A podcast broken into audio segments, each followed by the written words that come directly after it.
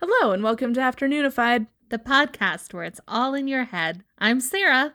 And I'm you. Okay, I hate this. Let's start over.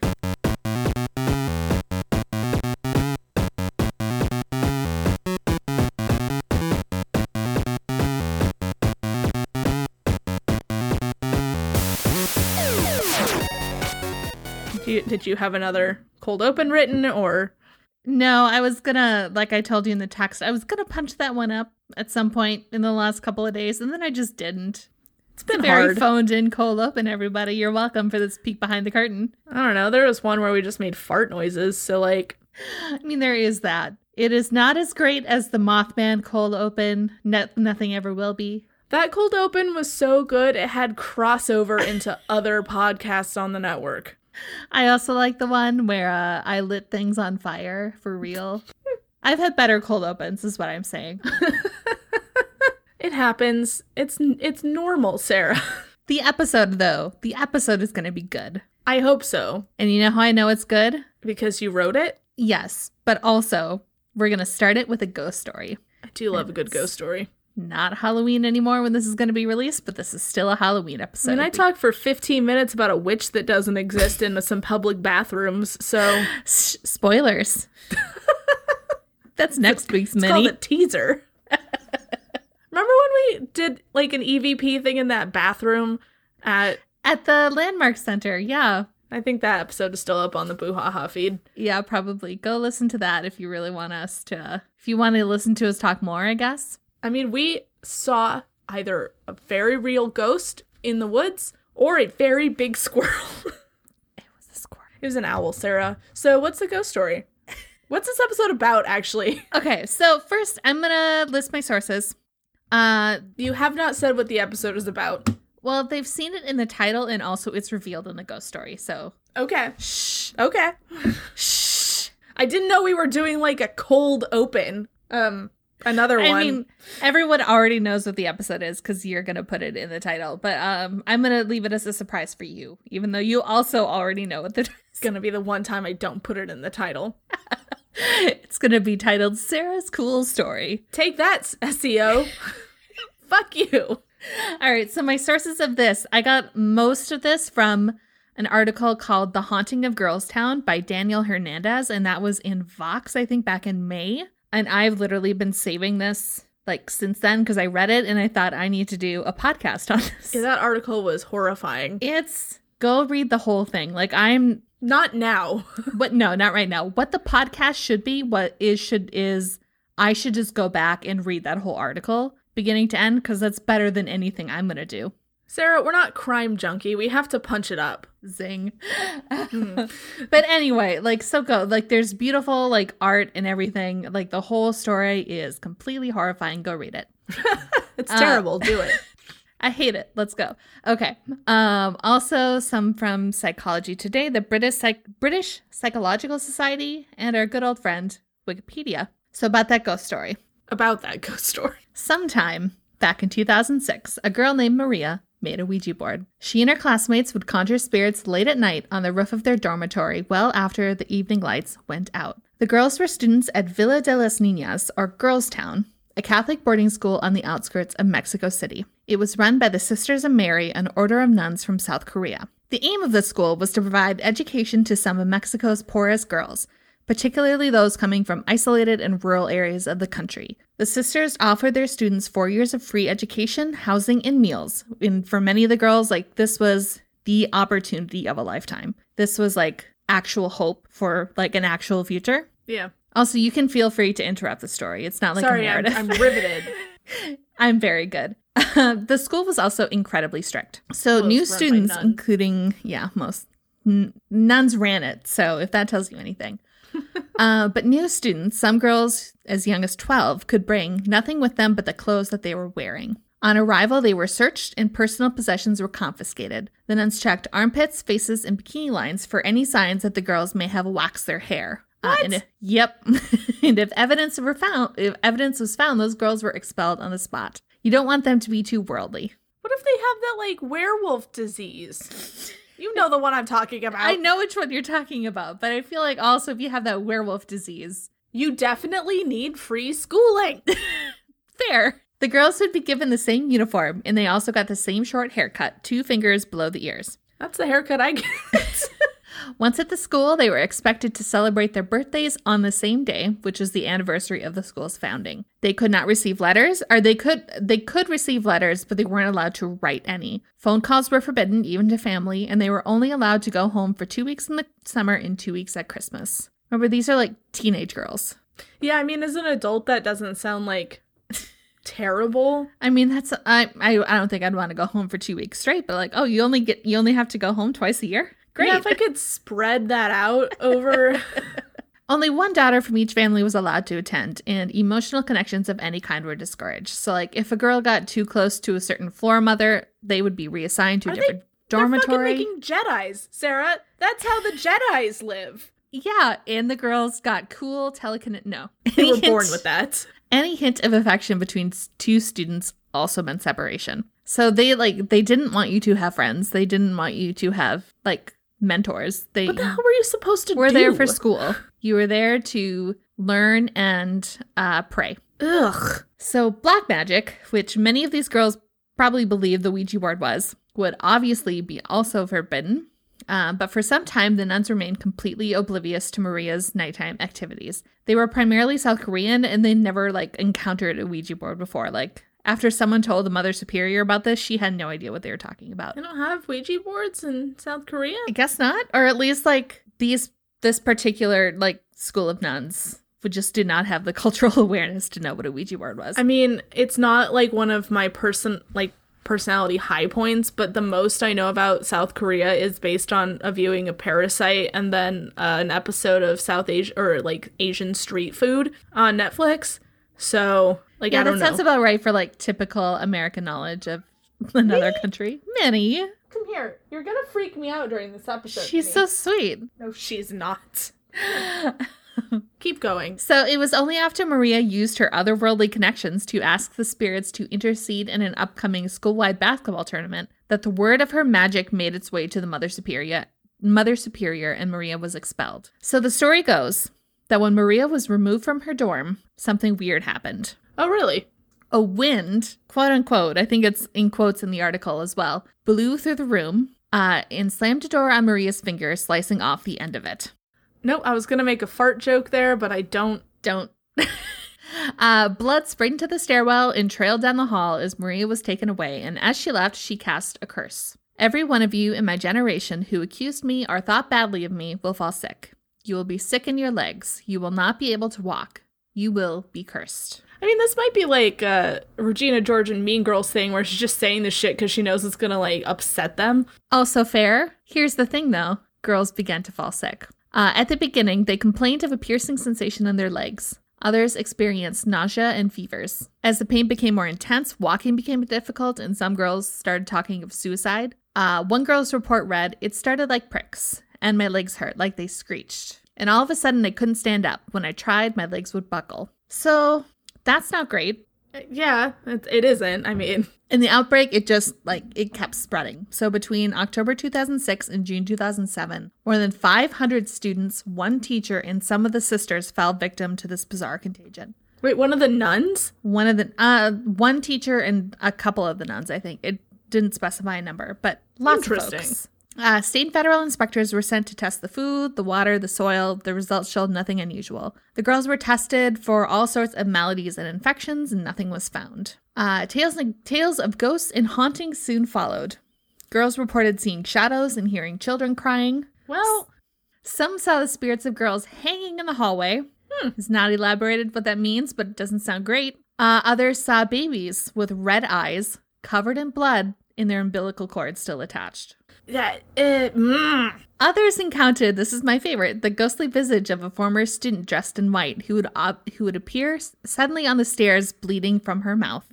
That's fun. Isn't it great? Like from the outside, this sounds very fun and like a very good film. This will be a movie someday, actually, I think. Not all the apparitions were malevo- malevolent. I can say that word. So, one night when many of the sick girls had been gathered together on one floor, uh, word began to spread that a nun by the name of Mother Silali uh, was moving among the beds and massaging the legs of each of the girls one by one. She wore a veil and didn't speak. The girls who saw her were insistent that the woman wasn't actually Mother Sitlali, Sitlali at all, but a vision in white. Uh, and the next day, they decided that they had been visited by the Virgin Mary. See, this is like if Woman in Black 2 had been like good. Yeah. Like Remember that movie? Woman in Black meets The Grudge, but like the original Grudge, Yeah. quality. Imagine if that movie had been good. Imagine if a lot of movies have been good. Uh, The Mother Superior called for an exorcism, but it didn't seem to work. Uh, soon the media had heard of the mysterious happenings at the school. Uh, local reports hinted at allegations of mistreatment, and worried parents began to travel hundreds of miles just to take their girls home. Finally, the Mexican government sent a psychiatrist, Dr. Nash- Nashiala Loa Zavala, to investigate. Uh, she interviewed the infected students about their sickness, their experiences, the life they had left behind to come to boarding school. And she, like, her whole goal was to trace the manifestations of their physical symptoms back to what she suspected were psychological triggers. sounds about right. Girls began to improve, their symptoms disappeared, and Loa Zavala found her explanation. The students of Girltown, the students at Girls Town weren't sick, and they weren't haunted. They were experiencing mass hysteria. I mean, yeah, and I assume that talking to a therapist about some of the, the, the things that were wrong, like, helped. generally speaking yeah. I think i know a lot of girls like just ended up going home. I think they said they sent home like 300 in that time and like 500 got sick so i'm not sure like what the crossover was there but it sounds like once like she sat down with them at least like the people or the girls she was able to sit down with and actually like counsel their symptoms just kind of disappeared Now, I'm not going to say this as a generalized statement about Catholic institutions of education. However, it seems like the stricter ones fuck the kids up the most. yeah and that's kind of part of it we'll get into that in a little bit but Ooh. it's not it's not a great environment in general Yeah, that's not a good environment to be a child in. No. So, mass hysteria, otherwise known as mass psychogenic illness, sometimes epidemic hysteria, is the rapid spread of illness, signs, and symptoms affecting members of a population where there is no viral or bacterial agent responsible for the contagion. It's distinct from other types of, types of de- collective delusions in that, like, the people who suffer from it actually exhibit physical symptoms. Like COVID. Yeah. How many anxiety attacks have you had that have simulated all the symptoms of COVID 19, Ellie? Um, it took me a very long time to realize that the reason I was waking up with a sore throat is because I sleep with the window open. Huzzah! Love anxiety. It's cool. Uh yeah, and that's typically what you'll see in mass hysteria is episodes of acute anxiety or abnormalities in motor behavior. So losing the ability to walk.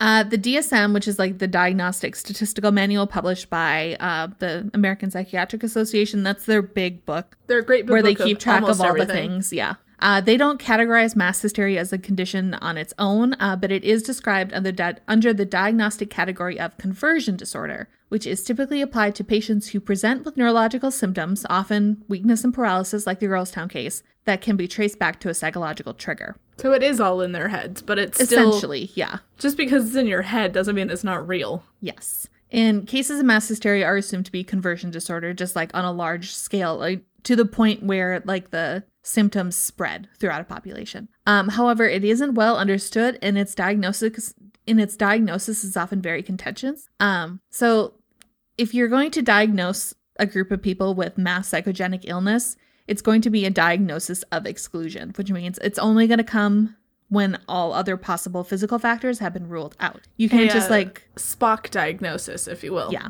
exactly. uh, you might notice some similarity there from our episode on female hysteria, uh, which is also often diagnosed when old timey doctors presented with a female patient uh, attributed all her physical or psychological symptoms to being born with a uterus. uh, conversion disorder similarly does have a history being diagnosed. Like that, that history is there. We should acknowledge that. But it also, like as of now, as we currently understand it, it does exist as a legitimate psychological phenomenon. Cool. Not that that can't change in like two decades. Of course. But it's also like less like we've observed it and like studied it. And it isn't just like there's like been recent scholarship on it, I guess, is what I'm trying to say. it, it kind of sounds like in the uh like 60s and 70s when we kind of realized what multiple personality disorder was and then that was like a huge fucking thing and then after you know a couple decades we actually understand it Yeah, yeah, we're getting there. It's still like, yeah, it's not completely, we've got it and we figured it out. But that's like anything to do with the brain. Like, we don't really know. we are working off best guesses in most of the case. So, Loa Zavala, who is a psychi- psychiatrist in the Girlstown case, she describes mass hysteria as an audio visual contagion. So, you have to actually see and hear someone exhibiting symptoms in order to find yourself replicating them. So, there's like, there's a recent case back in 2012 um, where a teenage girl in Le Roy, New York, she posted a video of herself on YouTube that showed her exhibiting symptoms similar to that of Tourette's. Uh, after the video went viral, more than a dozen teenage girls developed the same symptoms, as did a 36 year old woman who began showing signs of illness after she learned about the original girl's story on Facebook. this is why facebook is killing everything This is why one don't on Facebook, but like, like that's the idea is so these girls just saw a video of someone with tourette's I think the original girl didn't have Tourette's, just that she had symptoms similar to that. So I think hers was also conversion disorder. But the fact is that like, it's more that they, having visually seen her case of conversion disorder, developed one of their own. okay Yep. Very cool, right? Not really. so, like, that's the thing is like anyone is susceptible. Even Lois Zavala, that psychiatrist, after spending hours speaking with the afflicted girls at Girlstown, began to feel symptoms herself in her legs. Like, and she was able to kind of like coax herself out of it because she knew what was happening and like understood that. But it still didn't like yeah that's crazy she still experienced kind of the same thing. Yeah. Uh, conversion disorder tends to occur most frequently in societies with repressive social systems oh there we go that discourage individuals from openly expressing their own feelings and emotions, there it is both towards others and just in general. You'll see this a lot in outbreaks of mass hysteria. It was true of Girlstown, um, where there were, of course, were strict rules and an expectation for conformity. There also seems to be like some prevalence among women and girls, and I don't think that's necessarily because there's something inherent in our biology that makes us more susceptible. But I think it's just like our position within societies as lar- uh, at large. And we ca- we pay more attention to shit we pay more attention to shit, but also like mass hysteria. So the theory is that like mass hysteria tends to affect people of low status in society, and if they don't have any way to really express themselves, it's going to come out as conversion disorder. i mean that also kind of explains the whole salem witch trial thing mm-hmm. Yeah, and I've got like Salem witch trial is listed. I don't talk about it later because we have a whole episode on that. look we're working on we're working on it It's going to be a thing, but um that's definitely list you'll if you google like cases of mass hysteria that's always going to come up as one of the big ones. It was that or it was and it's ergot. definitely yeah one of the theories as to how to explain it. Um mothman was mass hysteria not the conversion disorder kind of mass hysteria but probably a little bit of mass hysteria things like that. Uh, if by mass hysteria you mean a really big owl? Originally an owl perpetuated by mass hysteria. That's my official theory. I'm glad you took a hard stance on mothman. But yeah so like i think because women are often like expected to kind of repress their feelings and fit into a certain box i think that leaves that was the point i was trying to make with the women and girls thing. Now But- I, I see yeah. your point but like men are weirdly encouraged to not like show emotion or talk about their feelings and stuff. This is also true in that they aren't immune to it. But I also think like they also like hold a higher position in society in like patriarchal societies, which you know the patriarchy. so like I don't think it it doesn't hit them quite the same way. yeah no that makes sense like i'm not saying it, it's not that it's just it's yeah And not that they don't experience it either, because they definitely do and have. Brains are weird. Yeah. So yeah, I would I I definitely see it as both like a psychological thing and like a sociological. There's some that sociological component to it as well. This is just me spitballing. This isn't like research I've read. um, trauma can also act as a psychological trigger. It doesn't even have to be like recent. So like at Girls Town, by design, like many of the students were coming from homes rife with poverty and abuse. Like that's the people they wanted to help. So that was the people who wound up at the school. yeah Um, and it was only when Loa Zavala was able to get the girls talking about these issues that their symptoms began to improve. So, like, the environment at the school definitely helped trigger their conversion disorder. Like, the trauma went much deeper than just their experiences at Girlstown. Like, you'll even, like, see in the article, like, a lot of girls think back positively to their time at Girlstown. like, it sounds terrible to me, but, like, they also, like, considering the life they were coming from and what kind of girls town promised to them, I can see why they would Well, I mean, yeah, if even if it wasn't better than what they would have had at home, they were told consistently that it was going to be a better life than what they had at home. So you have to, yeah. Yeah, and it's just like even like just clinging to that hope that like yes, this is rough, but this is going to help me get out of this and it's temporary pain for Yeah. a better life. Yeah. So, all right. So let's talk about some other cases of Oh, mass please. hysteria. Have you heard of the dancing plague of 1518? yes, I have, and it's dumb, but It's- like fun dumb. It's fun dumb. I, I do enjoy the story. Uh, in 1518, there was a sudden outbreak of fervent dancing in Strasbourg, which was at that time the Holy Roman Empire. Nowadays, it's France. now, wouldn't I'm pretty sure that that was about the release date of Kesha's TikTok. So 1518? Yeah, Mhm. yeah, I think that tracks. Uh, so it began with a single woman dancing in the streets. She had just downloaded TikTok yeah, definitely. to her phone. the sound, the song, not the app, for the you youths. Oh God. There was Oh God. There's there are people out there who think it's an app. I mean, it is an app, but there were probably kids on TikTok born after the song TikTok was Don't. released. no. When Actually, when was out? TikTok released? TikTok, Kesha. Oh I God, just it was need a year. 2009. 2009. So Okay. yeah, I hope there's no 11 year olds on TikTok. there's but 11 year olds on TikTok. There has to be. Uh, anyway, so it God, I'm started, so old. it started with a single woman. Uh, she was joined initially uh, by a group of other young women, and later hundreds of men, women, and children who were suddenly seized by the compulsion to dance. Uh, they danced for hours, even days, without pausing to rest or eat. Long enough, allegedly, that some of them even danced themselves to death. So there I'm are sure "Dance Yourself to Death" is a Lady Gaga song, though. Probably that sounds about right. Uh, so there are some sources that claim that the dancing plague like killed 15 people a day, just like they dance themselves to exhaustion. Uh, but of course, these accounts all come from later retellings of the story, and no contemporary sources make note of any deaths. Yeah, I don't think anyone was keeping super close medical records in 1518 or whatever. No, probably not. Uh, ergot poisoning, of course, has been suggested as the cause because it's everyone's favorite theory for everything. Uh, and it does seem possible. I mean, it was 1518, bread was scarce, Best By dates hadn't been invented yet. Thank you. Um, but it does seem to be a better example of like mass psychogenic illness. Uh, these were not particularly great years to be a medieval peasant in Alsace. Uh, it was probably an especially bad time to be a woman in that region. One might argue it has never been a good time period to be a medieval peasant. no, generally not. Uh, the region was riddled with starvation and disease, and the people there tended towards superstition. So, of course, you're going to think there's some weird curse that's making all these people dance. It's probably the devil, and if I watch it, I will also get cursed.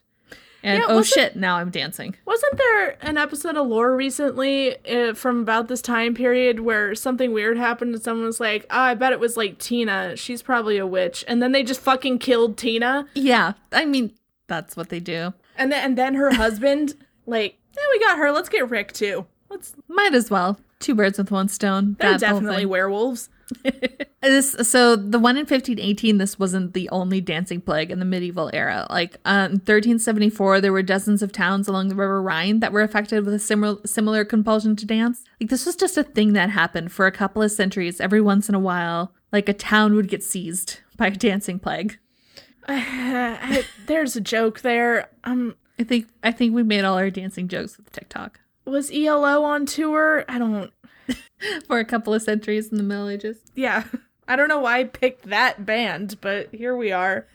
Um, so speaking of the medi- medieval era, it also wasn't a great time to be a nun. so you'll see like dozens of cases of mass hysteria taking place at convents and nunneries at this time. Are you going to talk about the Devils of Loudun? Yep. Cool. Yep. Because this one's real fucking This one's stupid. real great. Uh, and most of them are described in either like legal records, or theological tests, texts. They're described as cases of mass possession. Is generally what they're framed as. More likely than not, uh, it's not the devil. It's not Goody Proctor. It's it's probably mass psychogenic illness. Uh, so there's one case back from the Middle Ages, which is dubiously sourced, um, but it's my favorite story, so I'm going to repeat it anyway. There was a nun who lived at a French convent, and she began to meow like a cat, and soon had all the other nuns meowing like cats along with her. and eventually they would all meow together for a certain period of time every day. It was a new kind of Gregorian chant, but ladies could do this one. they only stopped when they were threatened with a whipping. so that that that sounds fun. That's more fun than some of the other nun based mass hysteria cases. Yeah. Uh, like the following, a more famous case uh, is that of the Loudun nunnery in southern France. Uh, in the Mother Superior there, uh, Jean d'Agnes, Agnon, I can't pronounce French. Uh. Sister Jean. Uh, Sister Jean, yeah. Uh, she was super horny for yeah, she was priest. also like 25 and like hot, but kind of had a hunchback, so it was a real weird vibe.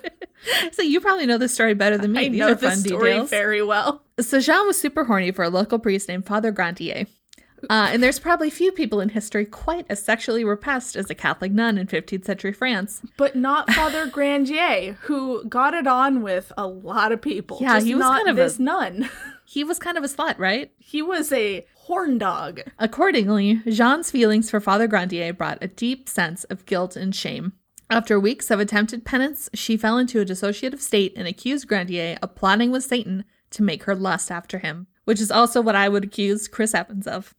every day. Um, yeah, yeah, there are a lot of balls in the air in this story. Uh, Feel free to chime in with any fun details that I'm missing. well, there was a small coalition of people, including uh, Grandier's best friend, who was like a higher up in the town that he was from, who found out that he had like gotten his daughter pregnant.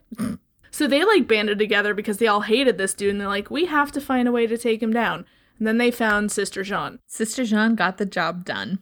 Yeah, Within several within days, several other nuns within the convent also began acting out. Uh, they would do stuff like lift their habits and simulate sex. Uh, they claimed to be possessed by demons, and their demons often had lewd names like dog stick, fornication, and my favorite, ash colored pussy, which is not I could feel Quite as your catchy? insides contract as you said those words. fornication might be my favorite one. Just a demon named sex. A demon called sex is my favorite Marilyn Manson album. Uh, so we can now look back at this and understand that medieval convents were toxic psychological environments. No, Sarah. So there was reform movements at this time that were like striving for a return to the strict spiritual codes of earlier centuries, as if the medieval ages weren't already harsh enough. And that like it required that nuns consume like really bland food and spurn all vanity and remain chaste and pure while meditating on the evils of Satan. Well, as you know, food with flavor makes you horny. I mean, clearly it, it happened in. It's literally why graham crackers exist, is because some dude in the 1700s thought, or like 1800s, thought that flavor and spice made you want to touch yourself. Uh, sisters from noble families who had been consigned to the nunnery on the wishes of their parents probably didn't adjust well to life at the convent. Even those like who were there for pious reasons, like they had to go there and think, "I'm not doing, I'm not nunning well enough. I am still going to hell." Well, because you had the the people who were like, yes, it is my life's goal to become a nun, which good for you. But like in those times, you got sent to the nunnery for like committing a crime or like having sex before marriage or, Or because just like, your parents didn't want to like pay to keep you around. yeah, you didn't get married fast enough, and they just put you in the nunnery. Yeah. It wasn't fun for anything anyone around. Uh, it never ends well either. And you can just ask Father Grandier, who was burned alive after an investigation by the Inquisition. Yeah, I mean it was a biased uh inquisition. I get I from other retellings of the stories, it was less about the mass possession and more of like a political. Oh no, that's exactly him. what it was. But they had the leverage because of Right. the whole mass possession thing. They were able to do so because, yeah, It was a gateway. I just, I, I can't help but laugh, and I don't know why. It's a really terrible story from beginning to end. I think it's allowed you're allowed to laugh at it if it happened After over a a couple hundred of years ago. Yeah. Yeah. so the Titanic is on its way to being funny. we'll get there. All right, so the next one I have is the Tanganyika laughter epidemic of 1962. Well, this doesn't sound obnoxious. In 1962, three girls at a missionary school in Kasha- Kashasha, Tanzania, began to alternately laugh and cry. The compulsion spread throughout the school, affecting 95 of the 159 pu- pupils, none of the teachers, though. Uh, along with the uncontrollable laughter, the students suffered from fainting, rashes, screaming, and farting, which is probably which is probably why everyone was laughing. I almost put it in my notes. Pause for Emily's laughter. I don't know what kind of food they serve in Tanzania, so I can't make any accurate like fart jokes, but did Uh, they just put a Taco Bell in? Possibly. Zing. Uh, it was hacky. Taco Bell diarrhea jokes are hacky, and I know it. And I did it anyways. I'm kicking you off of the podcast. I don't think you are. Yeah, no, I'm too lazy to edit.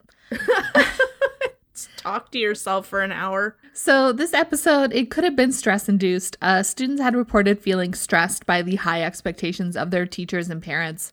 Uh, other theorized it might have been a manifestation of like just cultural dissonance um, that these missionary schools introduced. So, like Tanzania at the time had a very traditional conservative society, and the epidemic was triggered when the schools cha- challenged those beliefs, or at least that's one of the theories. So, like the the missionary schools were more liberal. more in comparison, or at least it's like mi- not necessarily liberal. It's just like bringing new ideas. Ah, where is Into- yeah. Tanzania? Africa, Oh, okay, okay. I mean, not that doesn't make it make more sense, but yeah. And then if like if you scroll through the Wikipedia list of mass hysteria cases, which I obviously did, uh, you'll see that like a lot happen in or around schools. It seemed like convents, like it seems to be kind of an environment that is particularly conducive to mass hysteria. Like it's got the strict structure, it's got lots of rules, lots of stress, it's lots of people who impressionable are young children. exactly. Yeah. they're at an impressionable age. They're together a lot, and yeah, no, that that makes sense. Yep. Uh, so the same year of the laughing epidemic, a mysterious disease broke out in the dressmaking department of a U.S. textile factory. Workers began experiencing numbness, nausea, dizziness, and vomiting, and word began to spread that these symptoms were the result of a bite from a June bug. Uh, I mean, it sounds more like lead poisoning, but From a textile factory? I guess. Lead was in everything. let me tell you a thing about hat makers, Sarah. Uh, a total of 62 employees would eventually develop symptoms. Some were even hospitalized. Um, but researchers could find no evidence of any insect infestations, or at least not like not of June bugs or of any bugs that would have actually caused the symptoms the workers were describing. Is June bug like a fancy name f- or like a regional name for like an actual bug? I mean, I know it's kind of like bug. it's kind of like a catch-all name for like beetles. Apparently, it was a movie starring Amy Adams That too. and uh looks like John Krasinski or Ben McKenzie. They look the same from a distance. Yeah, it's just a beetle. Yeah, it's a beetle. It's just kind of like a cute name for it. Uh, so, not all the workers who had fallen sick even had visible bug bites. So, researchers eventually concluded that some of the workers might have been bitten by a bug, but like the symptoms themselves were just caused by, you know, good old fashioned anxiety. Yeah. Uh, in 2006, there was an outbreak of illness in Portugal. And this affected more than 300 students at 14 schools with symptoms that included rashes, difficulty breathing, and dizziness. When doctors could find no underlying physical cause, their investigation turned up an interesting coincidence. Uh, the symptoms closely resembled those experienced by characters in a recent episode of a popular television show, Strawberries with Sugar. That that's the name of the show? That's the name of the show. Hold on. I get I get the impression it's kind of like Portugal's answer to the OC, or it's just like a teen show for teens. A teen show for teens, you said? for the teens that the teens watch and is really popular with the teens. Portuguese teen drama. Yep. Yep. The Degrassi, if you will. There we go. That's, a more timely yep. reference people will understand.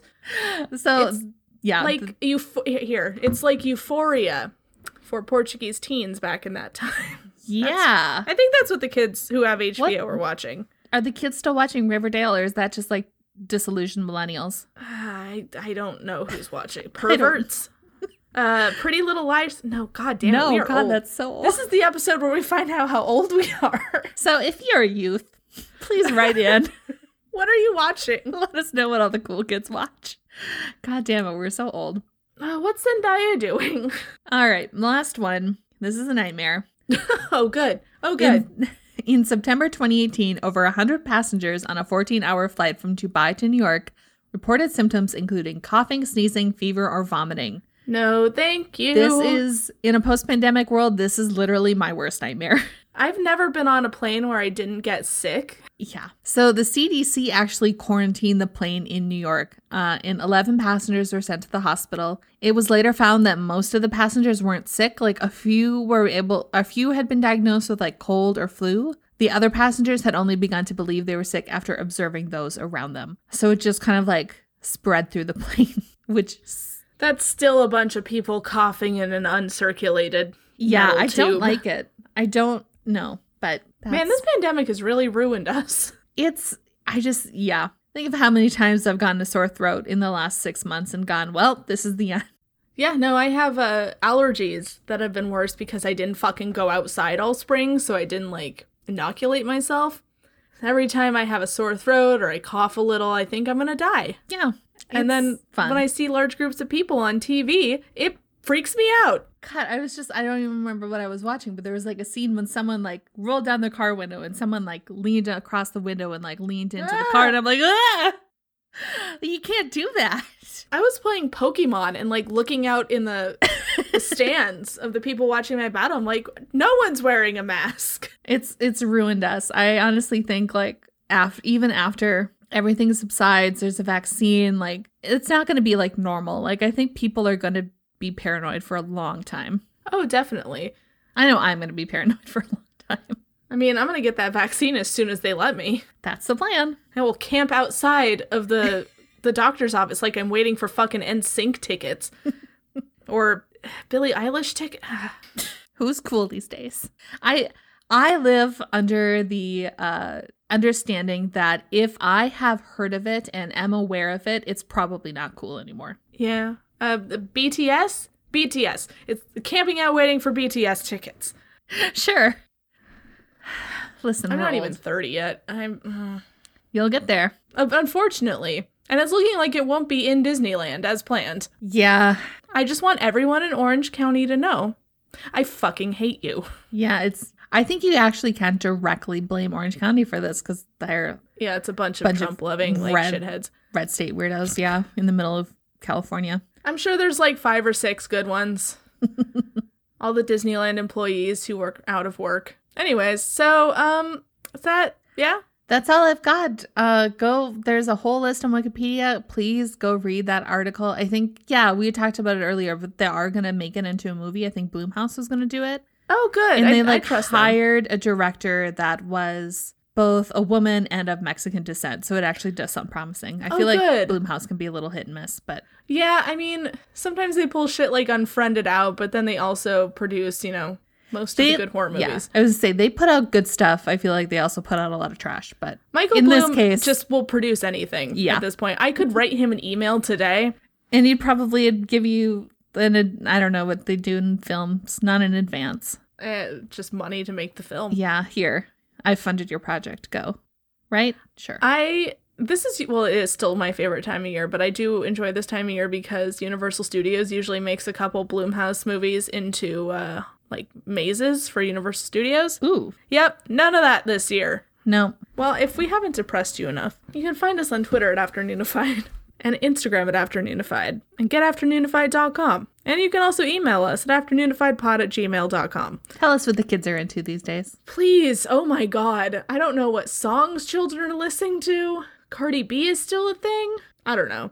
I've got nothing for you. I Nope, you're older I'm than me. older than me. Yeah, older than you. um, yeah, uh, buy some merch. It's it's good. It's good stuff. The Midge Midge 2020 shirt is gone. Is gone. No, it'll be gone before this episode It's goes gone. up. Um, You who knows? We might even be gone by this point. This comes out Day after me- the election. Oh right, cool. So this could be the this last will be fun to listen to. Actually, we probably won't know the results of the election quite yet on November fourth. So you know what? It'll be fine. We're we'll also recording a new- now. We're also recording a new episode on that day, which we did with the last election, which means I Afternoonified has been around for four years, which is insane. And B, I might have a mental breakdown again. So you have that to look forward to. anyway, um, remember to rate, subscribe, review. This got really weird at the end, and I'm sorry. We're kind of padding the episode a little bit. All right, goodbye. Goodbye. We love you.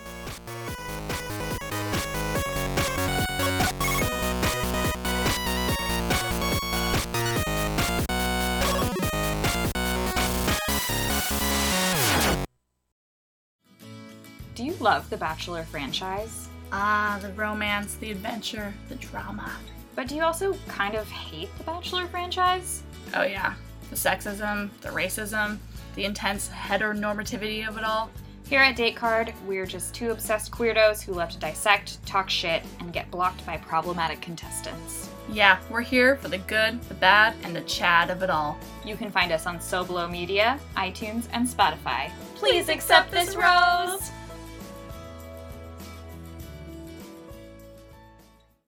For more podcasts like the one you just listened to, go to sobolomedia.com. This, this is as above, so below.